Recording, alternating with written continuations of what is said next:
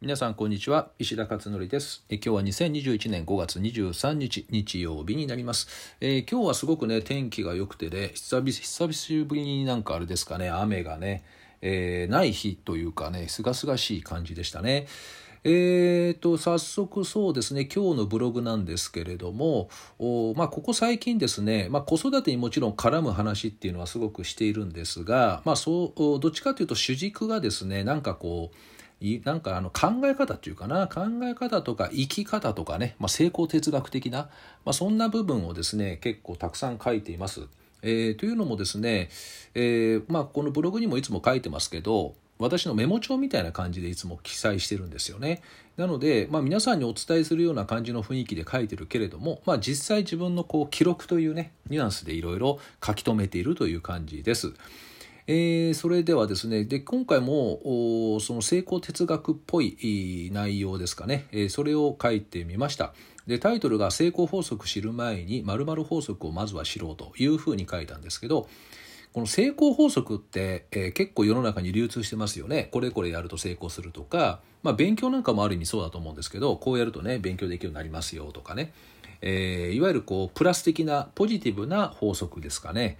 これはすごくね出てますよね。でやっぱりこういうのを出すとですね、みんな気になるんですよね。人ってどうやってやったら成功するのかなって、自分も成功できるんじゃないかなっていう期待があってですね、結構記事なんかも読まれたりとかするんですけれども、ただ実際ですねそこに書いてあることを実践しても成功しないっていうケースが多々ありましてですね、もちろん本当の意味での普遍的なものってあるんですけど、ただ普遍的なものっていうのはかなり抽象的なんですよね。抽象的だから普遍的なんですよ。いろんな人に通用するっていう。で具体的に書かれれば書かれるほどですね、抽象的で普遍的でなくなるので、かなりの確率でですねその通りやっても成功しないということがよくあります。時間管理の本なんかもよくね、スケジュール管理とかありますよね。手帳術とか、あれもまさにその通りで、あの通りやってもうまくいかなかったりするんですよね。でなぜかというと、それはその書いた人が成功したモデルであって、多くの人に成功するとは実は限らないっていうことなんですね。だから、ああいう本読むときはですね、そこに書いてあることを真似するんじゃなくて、何か一つ二つ参考になることがあったら取り入れるっていう、そういうスタンスでいるといいというふうに言われています。で実はこの成功法則っていうのは、あんまりその通りやってもうまくいかないことが多いんだけれども、実はその反対のですね、失敗の法則、こうやったら失敗するよっていうものですね、これはですねかなり普遍性があるんですよ。だいたい失敗する理由ってみんな一緒だったりするんですね。だけど成功する理由っていうのは様々人によって違うって言われてます。なのでどうしたら失敗するのかっていうね、この失敗の共通点っていうのをまずは知ってみると、そうすると失敗をまず避けることができますよね。でその上で、どうやって自分なりの成功パターンを作っていくのかっていう視点を持っていくとですね、うまくいくって言われてるんですね。だからどうしても人間の心理からすると成功法則みたいなものを知りたいと思うんだけども、その成功法則を知って実行する前に、まずは失敗する法則、どうやったら失敗するのかっていう、このあたりをですね先に知った上で、どうしたら成功するのかをその次に考えてみると、こういう考え方でいるとですね、とても自分なりのフィットしたものが得られるというふうに言われています。いや本当に時間管理とかね、まさにそうですよね。私もね時間管理は昔大人向けの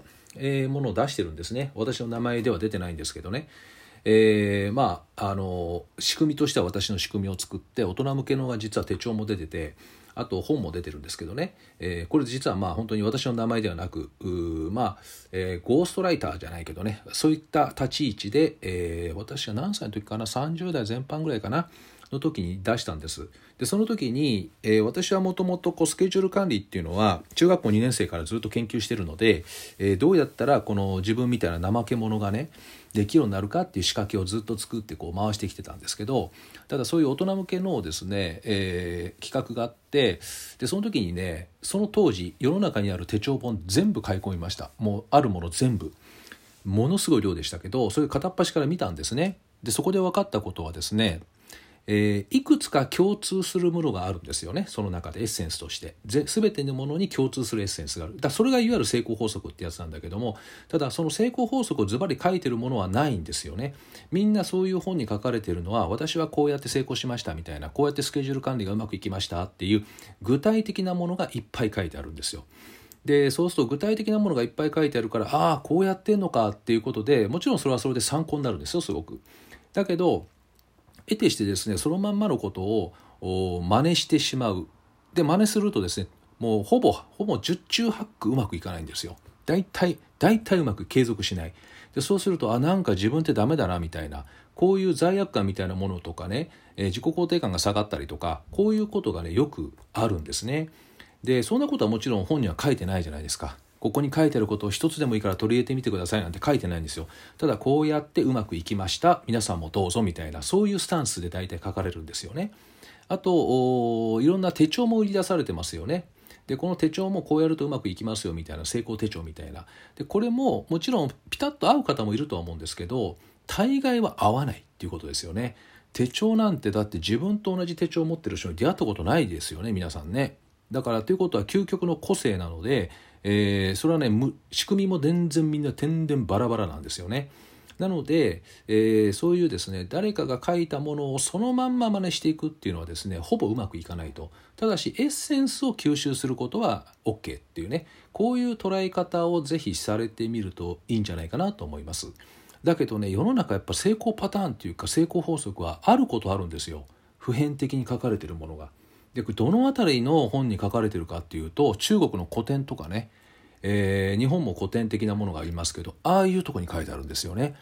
だけど普遍的だから、それをどうやって自分のとこに落とし込むかっていうことがまたそこで、力が試されるんですよね。いわゆる演繹法ってやつですけどね、難しい言葉で言うと、法則を自分に適用する。この適用するのも一つの才能能力っていうのもまた必要になってくるんですよね。だからなかなかそのいわゆる本当の意味での普遍的な成功法則っていうのは、なかなかこう浸透していかないっていうのはそういったところにあって、具体的で分かりやすいやつはやっぱりやれるじゃないですか、簡単にね。だけど簡単であるがゆえに、具体的であるがゆえに、自分に合わない可能性もかなりあるということなんですよね。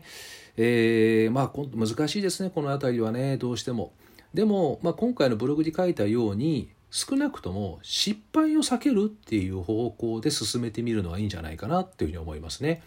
子育てもそうなんですよね。絶対唯一の成功ってないんですよ。これがやったら正解っていうのはないと。だけど大失敗する不正解ね、不正解はあるんですよ。不正解は存在してるんですよ、子育ての中にも。だけど成功は絶対唯一の成功はないと。いろんなオプションがあるだけっていうね、こういう言い方をよくしますけどね。なのでその逆を考えてみようという、今回はそういう、提案というかね、メモ書きをブログに書いたということです。何か一つでもヒントになれば幸いです。はい、では今日は以上となります。では皆さん良い週末をお迎えください。